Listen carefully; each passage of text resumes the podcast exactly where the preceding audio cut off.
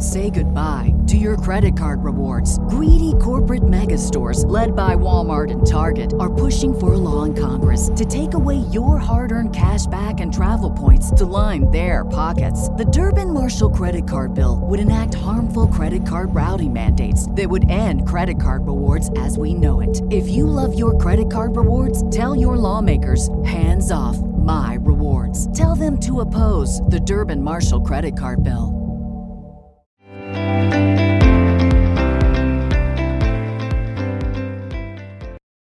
Welcome back to Holding Space Podcast. I am your host, Dr. Cassidy.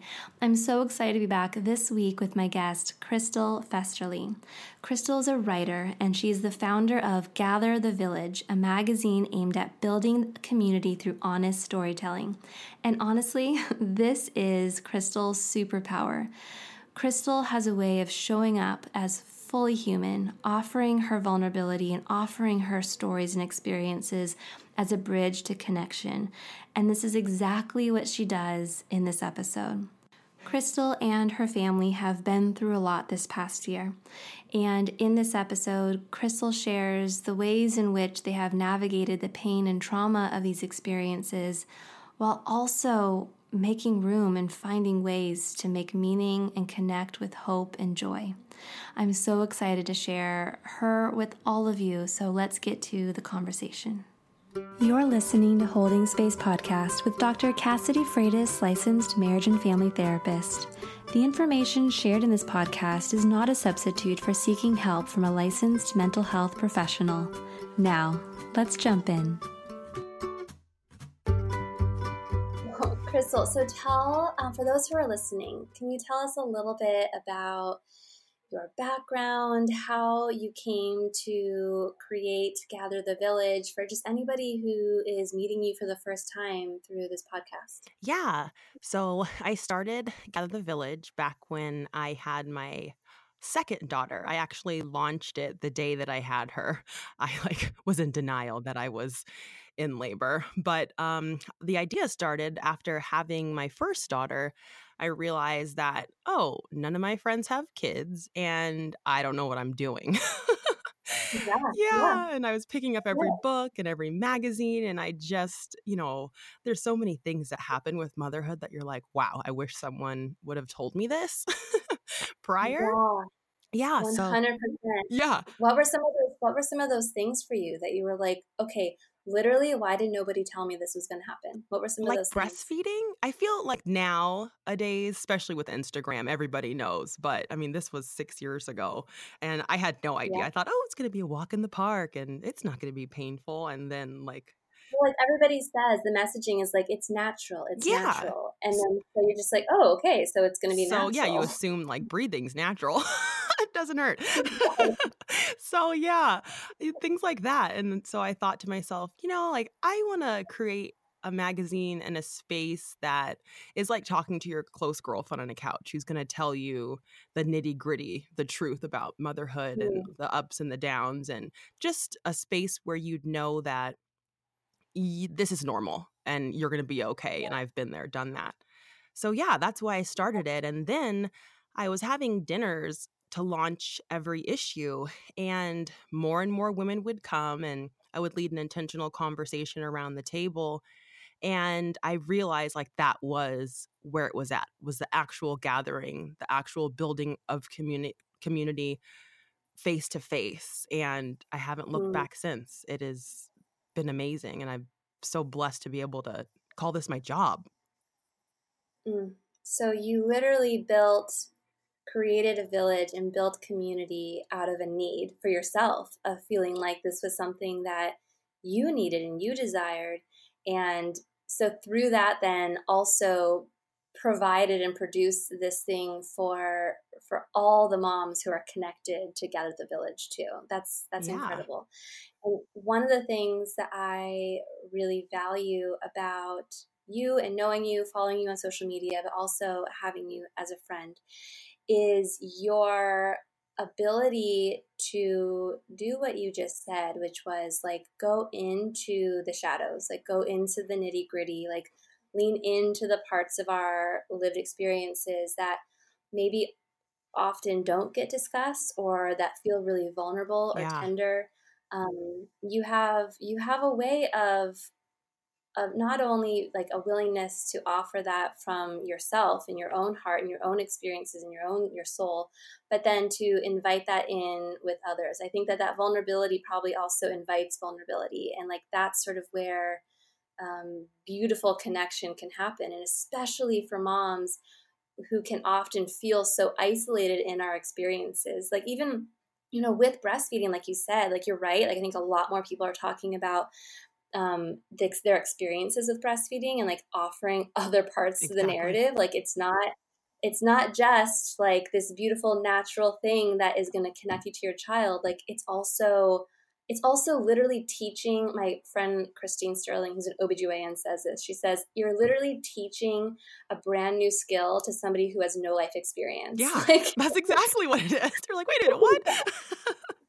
yeah, Yeah, and I tough. remember it was it was so painful in the beginning and um and you there's just so much pressure and there's a feeling of being trapped in it too that can sometimes come up that I had and nobody nobody told me about those things and I think you're right there's more narrative around that now but but even still like there's just so many layers to to our experiences as women and to motherhood that just isn't talked about. So, um, your gift, if I can name your gifts, Krystal, is um, is a community builder, but also it's not just like bringing people to get together and gathering them, but also then in offering your own vulnerability and your own tenderness, right? It, it, it invites that from others as well, and Yeah. and I think a beautiful thing that can happen in that oh, space. Oh, thank you. It's a lot of it's a lot of fun. I always open up and I usually share something that's been going on with myself and it it does it opens up the room to be vulnerable by being vulnerable mm-hmm. myself. You just cut past Yeah. all of the hi, nice to meet you. What do you do? and you just really kind of get to it Yeah. and realize that we have so much more in common than we Mm, know and it makes life easier to realize that you're not mm. alone in it. It's so true. Um, I think it's Brene Brown who says like people are hard to hate close up, so lean in. And I think Exactly. I think that's relevant for so many things. Like not just people that like maybe we think we have nothing in common with, but maybe people that we're jealous of or people that we compare ourselves to. It's just when you I, I find this time and time again, like when you really lean in with somebody um, and you really like show up as a human, like they become humanized too, and you hmm begin to see that you know that we are so similar. like when you actually get a little closer. Yeah, you build an understanding. I think that's what is missing a lot when you feel those feelings of jealousy or envy or whatever the emotion is. I think it's simply from a lack of understanding. It's a lack of a lack of Ugh. knowing. So, and you know, what's funny is that when you and I first got on before we started recording, you were like, "How are you?" And I was like, "Okay, like, can Yeah. I just tell you the truth?" You know, and like we just we like went straight there because I was like, "This is something I know I can do with you because of just the way that you are and the way that you connect up people and the way that you show up." And so That makes like, me so happy. it was like, it was like, yeah, I can just go straight there. Like we we can cut through the BS. Yeah, you just because, cut through it. Like, how oh, are you? Because I'm really asking, you know? I know, and I know that you are, which is which is what I which is why I really adore you. Um, so, speaking of vulnerability, um, I I know just from knowing you, but also because you've been really open about this um, on social media. You and your family have been through a really vulnerable season. Um, maybe Yeah. for those of you who um, haven't met you yet, um, can you share maybe a little bit of what's been going on for you and your family? Yeah. So let me see if I can shrink this. Um, yeah. so let's see. It was almost a year ago now, which is wild. I, I it feels like it's been 30 days, Yeah. not Yeah. almost a year. But last August, it was the middle of the night, uh, three something in the morning, and we we co-sleep. So our little two year old was with us, and you know she kind of flip flops between us two, and I heard a little whisper that said, "Help me." And so I woke Mm. up and I thought, oh, he needs help with the baby, you know. So I reached out to grab her and she was there, but he wasn't. And so I thought, oh, he fell off the bed, which actually happens more times than I'd like to admit. yeah, yeah. Uh, like falling off the bed is common. Yeah. But anyway, so mm. I thought he just fell off. And I realized that something was really wrong. The bed was shaking. And so I turned on the light. I walked around to the side of the bed and he was face down, bleeding and convulsing on the floor. Mm. And I just, I, I didn't know what to do. Um, and it lasted a long time. It was four minutes. I could barely call 911. The adrenaline was just rushing through me. I had no idea what was happening. Yeah. until later on. I've actually, my first profession was in the medical field. So, but when it's your loved one, it's oh. different. It's different. Like your mind does something different. So, anyways, long story, long story short, he was born with an AVM, which is a tangle of vessels. So imagine a vein goes into a vessel, but usually there's a little bit of a barrier there to yeah. reduce the pressure. Mm-hmm. And he mm-hmm. doesn't have that. And a lot of the vessels in the front, his frontal lobe. So he has a very large risk of aneurysm because those walls aren't meant to hold that amount of pressure. Mm. And he was really young when it happened. Um, and they thought, you know, it was fine. They did two surgeries. They thought everything was good. And it just ended up not being good. So yeah. usually the life expectancy is around in the 30s for his type of AVM if they don't get it under control. And so yeah, that's what was going on with him and it it shows itself in in seizures. So that night he had a grand mal, lasted 4 minutes. He stopped breathing for close to over a minute. I was on the phone with the dispatch and we were counting the seconds. She was counting with me, waiting for him to come back. He went completely blue. His lips went blue. His tongue started hanging out of his mouth. His eyes were oh. wide open. Mm-hmm. Uh, my two year old daughter was looking over the bed because she had been woken up and she was screaming, he, Daddy needs a band aid. Like, I'll never forget it. Oh, and yeah, I ran to the neighbors, got 911 on the phone. They came, took him, and we found all of this out.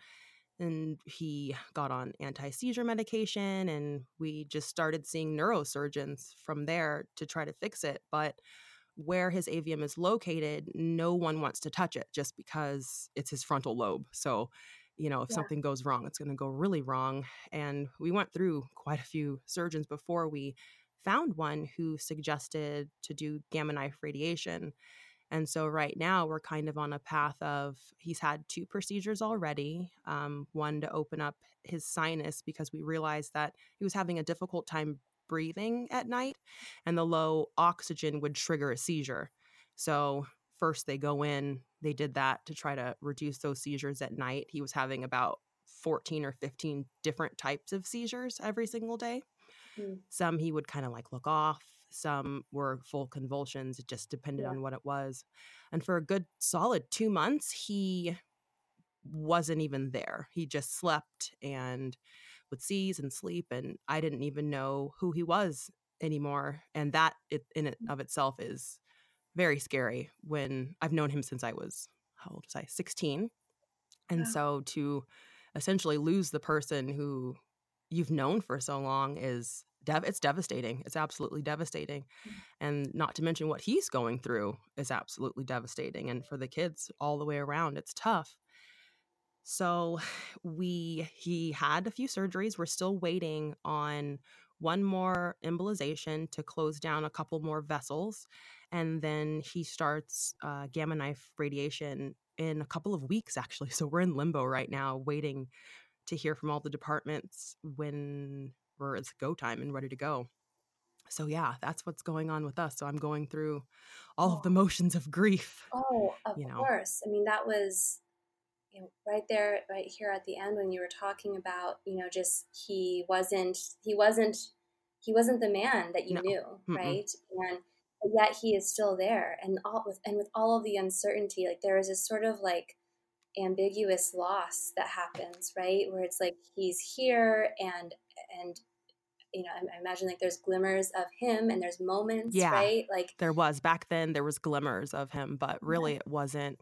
I remember um, I asked him a question. I was, I was like, okay, all, all, these neurologists and neurosurgeons were giving me all of these options, and he was uh, getting more coherent. And I, we were sitting outside, and I said to him, I said, well, what do you want to do?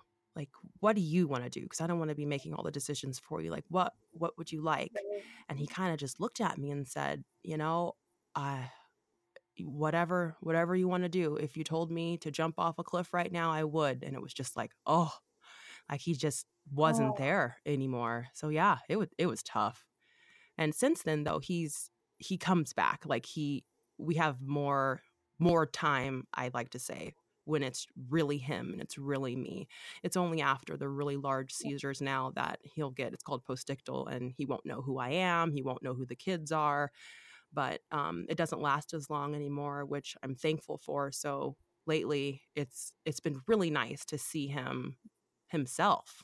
Krystal, like so, like it's this is just what as humans we do, right? Is as we hear as we hear a story, as we hear a story that that is filled with with with pain and trauma and and I know that it's not just pain and trauma because I've I've seen your writing and I've I've heard you discuss all the complexities and nuances of this experience and the emotions and they're not just pain and trauma but as I'm hearing the story as humans what we naturally do is, is we put ourselves um, we can often put ourselves in that person's position and think of our own relationships and how what how we would handle that you know i think it's just natural natural for our brains to want to imagine that as almost like a protective factor like well, what would i do if that happened? And yeah. as i'm hearing your as i'm hearing you talk about this um, and i've i've i've met your husband because he was he was at um, he was at a photo shoot that we oh yeah.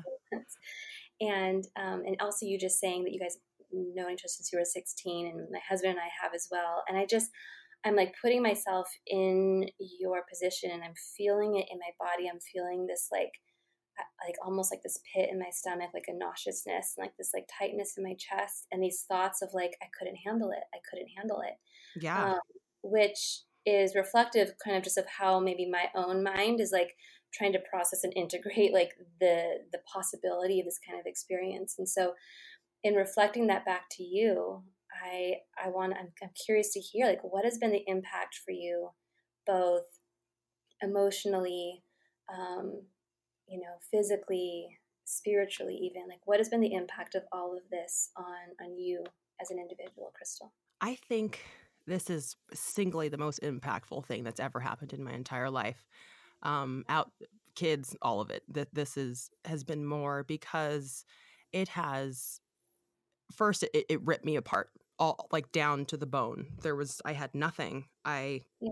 wasn't sleeping. Mm-hmm. Complete insomnia. The first after when it first happened, I was awake for 4 days. I didn't even know you could do that.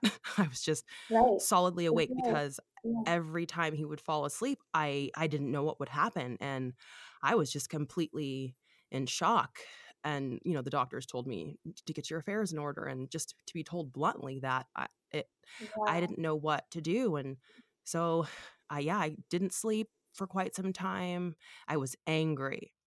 And that just makes sense. That just makes sense based on like you know adrenaline, but also tra- like trauma and protection, right? Your your last time when this happened, you were asleep. Like now, say sleep is no longer safe, and so mm-hmm. your system isn't going to let you. It's not going to easily let you do something that it has now deemed as like unsafe. Exactly. Yeah. And that's how it felt. And yeah. I, it took me a while to start sleeping again and then to start dreaming again. I remember I just went through all of these motions like, oh, I slept 20 minutes. Oh, I slept 40 minutes. Oh, I slept an hour. And up until probably a few months ago, it, it, doesn't happen as often now, but I will wake up the, at the exact time that it happened and just be wide awake for a good hour. Yeah. And I started writing actually instead of sitting there terrified. First, I would go outside and I would just kind of pray for some peace and some comfort because, you know, the kids are asleep, he's asleep, everybody's asleep, and you, you feel completely and utterly alone. And so I had to take a really hard look at myself and my life mm. because I was faced with the fact that life is fragile. And, and I think we all know this. I think we know that it's fragile, but I don't think we understand mm-hmm. how fragile it is. Yeah. Um, arguments, silly things that we worry about really don't matter anymore, at least not to me, because yeah. I not not knowing who my husband was anymore, I, I was like, just leave your socks on the floor. Anything, anything to recognize who he was. Mm. And mm.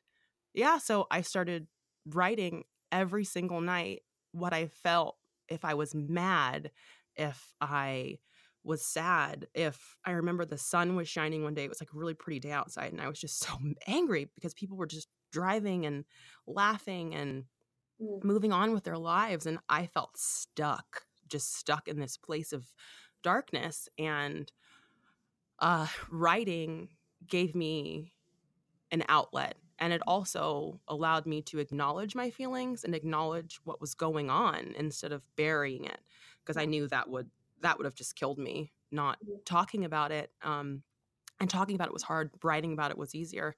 So, yeah, I started writing and my health did take a toll. I started getting thyroid issues. I got nodules on my thyroid mm-hmm. from the stress. I started mm-hmm. getting a really bad eye twitch. You know how like when you have like lack of potassium yeah. in your eye kind of twitch, but mm-hmm. it was 24/7, like all the time and it started getting really painful to the point where it almost would close and just all these random ailments. And so I'd go into the doctor and they're like, you need to reduce your stress. And it's like, uh.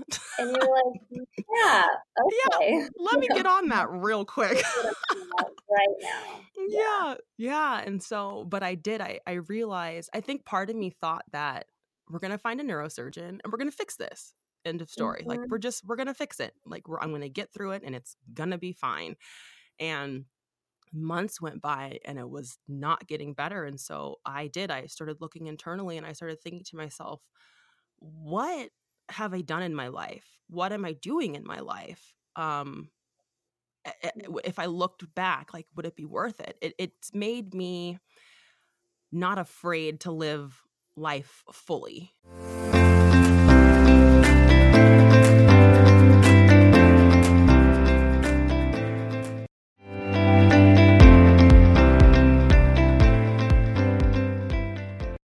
I've always written. Um, I own the magazine, and I think I was thinking about this the other day. Um, I started the magazine for the reason I told you, but I also never wrote in the magazine eh, besides like a letter to the editor or from the editor. Yeah. And I think it was because of fear. I didn't think I could be a writer. And even though I've I love writing, it it's like an extension of who I am. And this going through this has given me the permission to do what I want mm-hmm. and mm-hmm. build my talents to the a thousand a thousandth degree um not hold back and not be afraid of what people think or you know why is she so happy go lucky because that, that's always been me trying to see the bright side of things i remember yeah. before this happened i used to tell my husband like oh like look up like look at the sky like look how pretty it is right now and he would kind of roll his eyes like okay babe like it's the same sky um, but this has exacerbated it. Um, mm. after going after going through the upset of why is the sun even shining, I kind of realized that oh, like the sun is still shining for me. There's still beauty everywhere, even though what we're going through is painful the sun is shining for me it's shining for my kids because they're still living their life they're in their childhood right now and i would watch them play outside and just realize like okay like it, it's okay for me to let this it's okay for me to sit with this anger and then it's okay for me to let it go mm. also mm. and just dive deep into the simple nuances of life that really make up the main fabric of it. You know, you're not going to look back when you're 80 and think like, "Oh, should have gone to one more meeting." you know, or whatever whatever it is. So, yeah, mm. it's it's I have definitely looked internal in this and it's done the same thing for him too. It's funny, sometimes he'll be like, "Hold on, babe, hold on." Look at that flock of birds. And I just start laughing cuz I'm like I was trying to get you to see this so long ago, but I'm so thankful that his yeah. view of the world has completely changed all of us it, it has just because I, I saw that post you read yeah. wrote, a, you wrote something recently yeah um, and one really quick it's so funny that you said i i was afraid to call myself a writer or to share my you know my words with people in that way. And it's just so funny because i've i've always at least for as long as i've known you but i've known you for a few years yeah. i've always like thought of you as a writer. Like that was the identity that i just oh how funny. to you like because because of i mean i mean because of your captions i guess. Like it's, you know, it's like these um and i know you have a hashtag hashtag when i get to thinking. Yeah. Um and it's i mean i could i mean i have spent time like just in that like reading your words because they they're like poetry. Um but what is what i what is so um what is so powerful about what you're sharing right now is it sounds like those words that yes you're offering to us to receive but to you they're medicine. Yeah. Uh, does, does that resonate at all with your experience? yeah it does and i found the more that i would write because sometimes i'd post stuff in the middle i mean it was four in the morning five in the morning and no one was awake but i started getting these messages from like new zealand and from places all over the world with people going through sometimes the same thing or epilepsy or alcoholism, whatever ailment that they had. And people just started reaching out and, you know, saying that I was giving a voice to what they were going through. And so it kind of was this giving and taking mutually. Mm-hmm. I, I would write and I would speak, and then they would give me strength back too, saying that they were praying for me and just being awake and talking to me in the middle of the night when you know the us is asleep. It sounds so oh, and you're no and you're still awake because again sleep is yeah. sleep is going to be challenged but that you that's that's incredible. So like the world is literally still awake in some ways in some areas and like you're still able to find connection yeah and yep. in the middle of the night. The same thing that essentially that i was doing with gather the village with motherhood ha- it, the same thing happened with sharing mm-hmm. what I was going through. I what I was giving to my audience and to gather the village, it came back around and I was just I'm so beyond thankful for it. People like you who would send me messages and people would send me groceries and because I was, you know, the sole provider yeah. all of a sudden over literally overnight um for our family which was terrifying. But the way that the community rallied around me and our family was just it it was mind blowing and so my words ended up being they're not only for me that but they ended up turning uh, knowing that it's helping other people i keep writing it's like if one person mm. gets something out of me being vulnerable online then that's just what i'm going to do and yeah, yeah, it's been a blessing it's been a weird a weird weird blessing and surprise. It's um the most painful thing i've ever gone through but it's a gift nevertheless.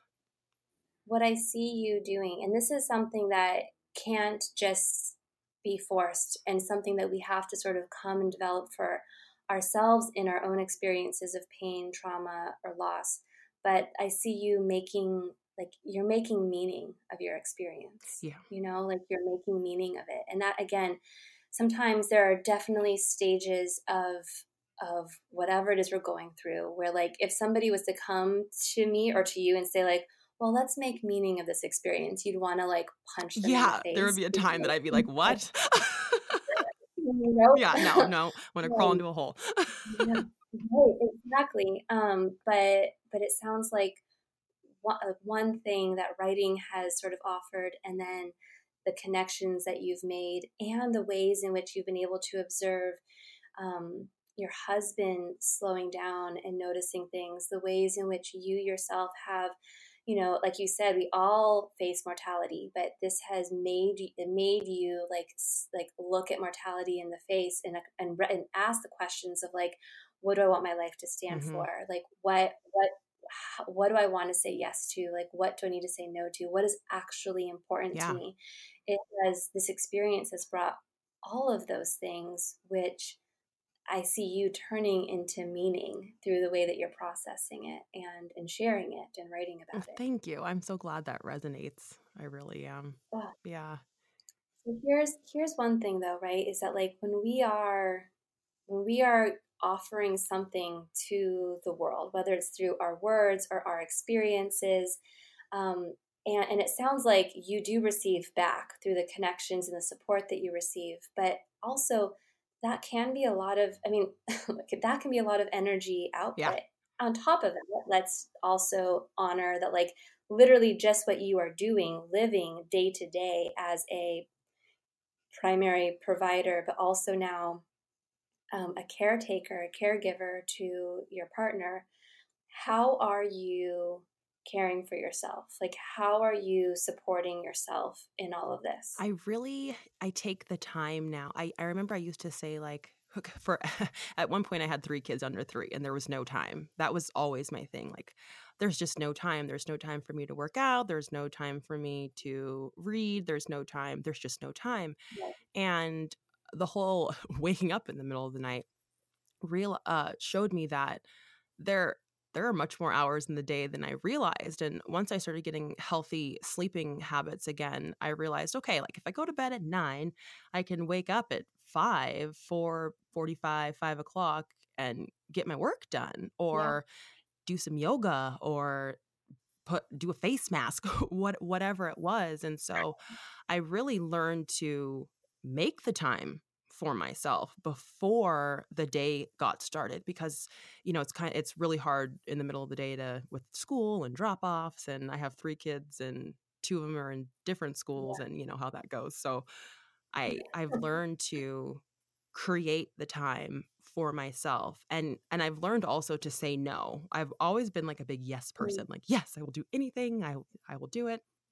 Um yeah. but my time has grown so much more important to me that I, yeah, I've given myself permission to say no to things, even if it's something fun. You know, if I'm just tired and I can't make it to the movies tonight, like I just say, you know, like I, I just can't, you know, and I, I'm, I'm on it. I, I own it and I'm just honest about it. And it has made the world of difference, especially with my health and uh, my anxiety. I got anxiety. Didn't think that that was something I would ever have to experience. Um, but yeah, I started having panic attacks, and I realized that I really have got to slow down. And even if it's ten minutes, whatever it is, take that time for myself to breathe.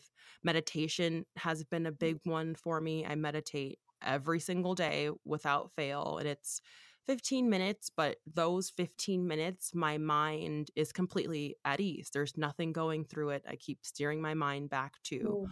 calm. Yeah. And yeah, that's what's gotten me through. Yeah. So, what I love about what you just shared is that you're so right in that. Uh, I mean, I know I've said it. I probably said it today. you're like, oh, I don't have time. Yeah. I don't have time. I don't have time. I just don't yeah. have time. And then what what you're sort of acknowledging here is that time is actually one of our most like valuable things that we mm-hmm. can offer to somebody right like or to the world like it's one of our most valuable like resources or and, and so and that it truly it actually is something that we have agency yeah. around like we get to we, we get to decide where we spend our time, you know, and how we spend our time and what we're choosing mm-hmm. to prioritize. And I think it's so it's so easy to get locked into sort of one view of like how time should be spent. Like, you know, there's that that word should that to me always identifies it. Like there's some like cultural imprint here that's saying like what time how time should be spent and what we should be doing. Um, but if we look at our schedules and we look at how we're actually offering our time to the world right and to those around us and how we're spending our time like that's that's reflecting what yeah. our values are really because that's where that's what we're choosing to to to to give our time to and so if we reclaim that which it sounds like you have and that all of this has sort of maybe forced right yeah. initially but that you kind of come to to sort of really explore for yourself is like my time and how I schedule out my time in my life should reflect what my priorities. Yeah, exactly. I don't want to waste. I, you know mm-hmm. the phrase um, "killing time."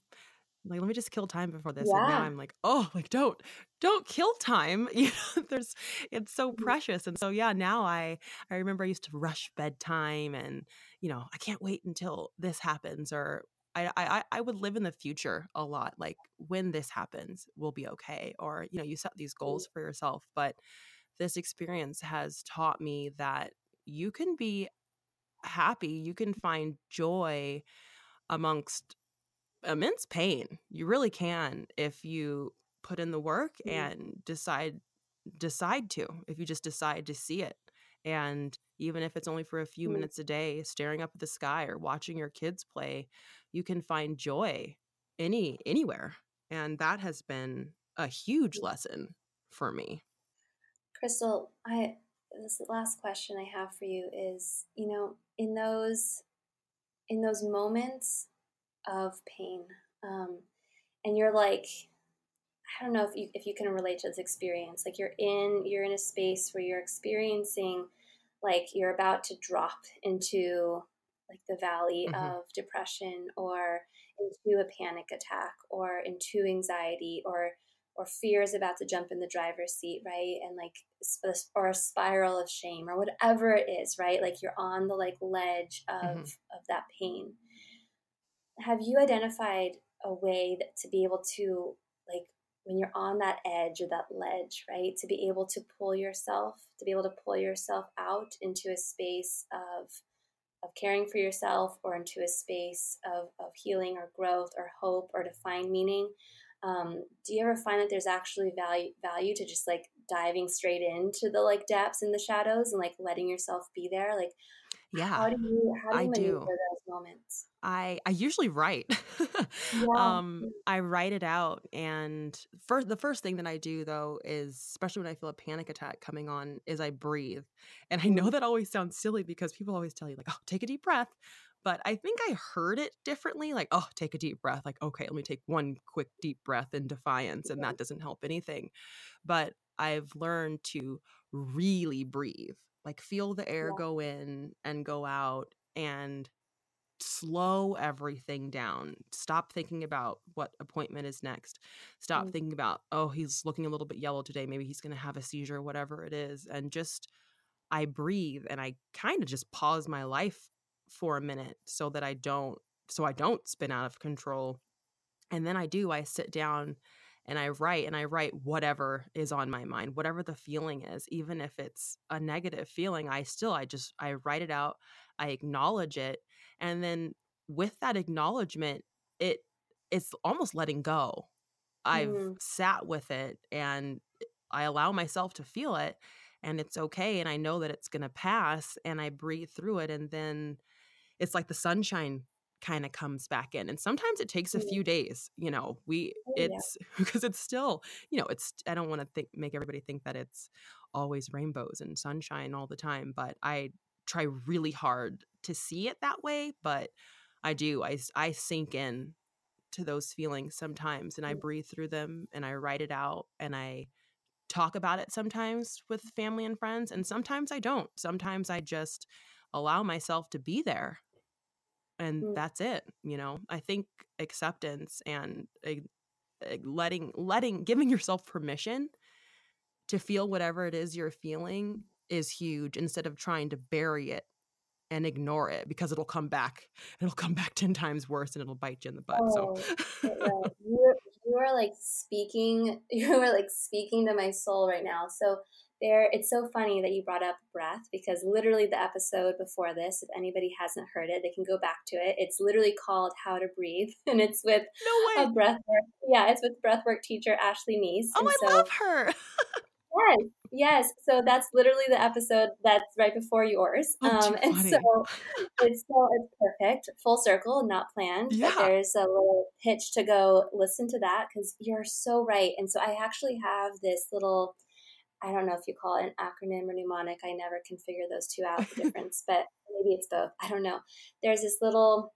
I'm going to call it an acronym that um, that I'll oftentimes offer to clients that that really, as you were describing your like what you sort of do, felt so aligned with this. So I'm going to offer it really quickly to anybody who's listening, because oftentimes in these moments we need something to like easy to access right it's like what am i supposed to do right now because when you're in that space right like it's it takes a lot of energy to just know what to do mm-hmm. next um, and so it's a little cheesy but cheesy is sometimes easy to remember. So uh, b b o l d or bold. And so the b is is breathe. Um, often like breath in and of itself right? Like it doesn't it, it it's not going to change everything. It's not going to do some, it's not going to like, um, it's not going to change everything, but it can, it can, it can literally like switch from our like stress response, mm-hmm. that sympathetic response. Like if we do take that deep grounding breath or we attune to our breath and we like get, we, we tune into our experience, it can literally do a few things. It can, switch us from that sympathetic response, that fight or flight stress response, to the parasympathetic, which is the space in which we're able to have more access to, you know, like our, our ability to make decisions and, and rational decision making and communication and all of those pieces. And so breath can can literally do that, like physiologically for our bodies but it also it grounds us it grounds us in the here and now mm-hmm. it pulls us into our bodies so that we can connect in with our bodies yeah. um, and then the o is observe right? And so this is sort of the space that i see of like um, allowing ourselves to bring our awareness to our context. Like what's happening right now? Like what is triggering me? What are the emotions that are showing up? Instead of ignoring avoiding numbing or just spiraling with them or letting mm-hmm. them jump in the driver's seat and deciding what yeah. we do next for us instead like let's let's become aware of what they are. Let's name them. Like let's identify like what's showing up. Like what is this triggering? What is the story around this? Like what am i afraid of? Like what is this connected to? So it's it's really i almost like i'm a really visual person. It's almost like walking into a room and and inviting in the parts of yourself that are that are being triggered right now that are that are experiencing pain. And and instead of running away or fighting with it like turning towards yeah. it you know with tenderness and compassion like what's showing up and it sounds like that's a space where you show you show up for yourself through writing and that that creates like a a platform for you to be able to express some of those things and to process and work through and invite some of those things yeah. in um, the L is listening to our values. And it sounds like this whole experience for you has really has really brought your values into the forefront. Like that's one thing that pain often can do. Pain can be an ally in the discovery of our values, of the things that are most important yeah. to us. It sometimes it forces that, yeah, right? and, yeah. and again, and again, it's painful, but um, it can show us what's most important to us. And then from listening to our values, we can D, so the B, the last um, B O L Ds, that we can then D decide on our actions in response to that. Like, how do I want to respond? Like, what's called for here? Like, what's in my agency? What do I have control mm-hmm. around? What, what do I want to do informed by my values? instead of having that to be instead of it having to be informed by anger or in, you know informed by mm-hmm. fear um, let this be something that's informed by my values so that whatever i do next is going to be in alignment yeah and, and, it's so um, refreshing it, it is yeah. when you come out on the other side of it it's like oh yeah right right but this like that whole process like you like you acknowledge like that can take that can be days like that can be that can be something that in the beginning feels so oh, foreign impossible. because how are you to responding is like this muscle yeah. memory of doing something completely different. And so um, it sounds like the way all this has sort of maybe forced for you, but has has brought and brought a lot of meaning around is is it's sort of pointing to like that you can slow down and do this both for yourself and for your family exactly yeah um, and it's really brought what's most important into the forefront yeah and it's made it much easier mm. to parent and to be in a marriage e- everything um, taking that moment to not yeah. react and just taking a little breather for a second he's done the same thing as well it's it's benefited us more than I ever thought that it could. Um, yeah, it, with mm. my parenting, how quickly I react, or you know how you try to rush your kids along sometimes, and I've oh, yeah, I have a little bit more grace for them and realize, you know what, like let's take this moment. Like that's totally fine. And even with me and my husband, because I mean, even though he's ill, it's still a marriage, you know, and you still have like silly arguments and stuff. But we it, it, it has changed our marriage in a way that um whatever arises now, we both think. And uh, that wasn't always the f- truth before. I can tell he takes a breath and kind of thinks about it and tries to get understanding. And I do the same thing. So in our entire lives, it has, yeah, benefited us greatly, which is really neat, actually. Wow. Wow. It's such an incredible thing I mean, listen to what you just said, you know, like about about all of this. Like to be able to come to that and to say that. Um, one thing that's been uh, it's beautiful it's been beautiful to watch just in your social media and on your stories is butterflies seem to be something that you're really connected with it seems to be a really big symbol for you i don't know do you guys like farm or like birth butterflies in your home you want to know that story it's wild actually um, I found two. I planted a mar. Uh, blah blah blah. I planted a. Uh, what are they called? Oh, I forgot the name of the plant. Marigold. It's the only plant that. No, not marigold. It's the only plant that they eat. Milkweed. Oh, there Milkweed. it goes. That's what happens after three kids. They eat your brain. um, yeah, I planted milkweed in hopes to have monarch butterflies in my yard and they were it was there for a year and nothing happened and uh, i happened upon two little caterpillars one day and i was like oh and so i brought them in and mm-hmm.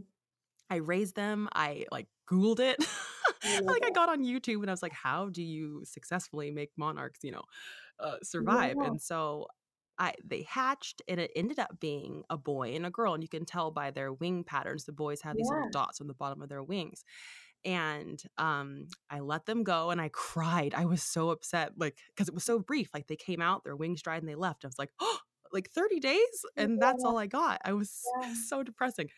But i remember i was sitting out in the garden um doing my devotional and this was actually before everything happened wow. and the one of the butterflies came back and she started laying eggs all over the milkweed and i was like oh no way so i brought all of the eggs in like the little thing that we had oh. made for them and so we raised them and they got almost to the point where they were going to turn into a chrysalis and he had his seizure and i remember thinking like i'm just going to let all these things go like let me just let these caterpillars go like i don't have the yeah. time for this there it goes again with the time like i don't have time to take yeah. care of these things right now i need to be taking care of my husband and my kids and myself and that was i think that was now that i say that out loud that was the first um, permission that I gave myself to, you know what, I'm going to take care of these little things, yeah. you know, five minutes a day, whatever it is. And it ended up that they went into chrysalis they stayed that way for a while and they started hatching and i remember every day i would ask my husband like hey do you want to come out and look at them and sometimes he would be non responsive and you know laying in bed and not knowing what's going on and i remember like day five or six, he was like, Yeah. And so I took him outside and I put him in a chair, and all these butterflies started hatching that day. I think like seven of them oh, hatched that day. Yeah. And um, he put his hand out. And so I put one on his hand, and one of them flew and landed right on his forehead where he has like this big scar from where he hit his head um, with that first big seizure. And I remember I took a picture of it and he got all teary. And that was the first time that he was like, wow, these butterflies are beautiful. And I was like, yeah, mm. they really are. And we ended up releasing 34 butterflies and he turned 34 so oh, it was kind of oh, yeah it was this it was just this if i had let it go and didn't give myself permission to take continue to take care of these little things we wouldn't have gotten that little bit of joy that was really one of the only bits of joy that we had during those first couple of months and mm. it was really it was really really special so now yeah butterflies they are something else to me they mean so much more it's mm. really neat it's um they I, I really connect with it because in some of my own experiences of loss uh, butterflies have have become a symbol and, and, they just sort of it developed because of certain things that had happened around around those losses. And so it's just it was a beautiful thing to sort of witness. And I actually remember I remember seeing that picture that you posted. I didn't know I don't think I knew that the butterfly was land like landed right in the spot where um yeah. that part of his brain is. But I, I remember seeing that. And I, I recently I was looking through your feed and I, I saw this picture of some of your butterflies that you had, you had grown. And you had this quote here by it's a quote by Thelma Lampkins. Yeah. Perhaps butterflies are proof that you can go through a great deal of darkness yet still become something beautiful. Yeah.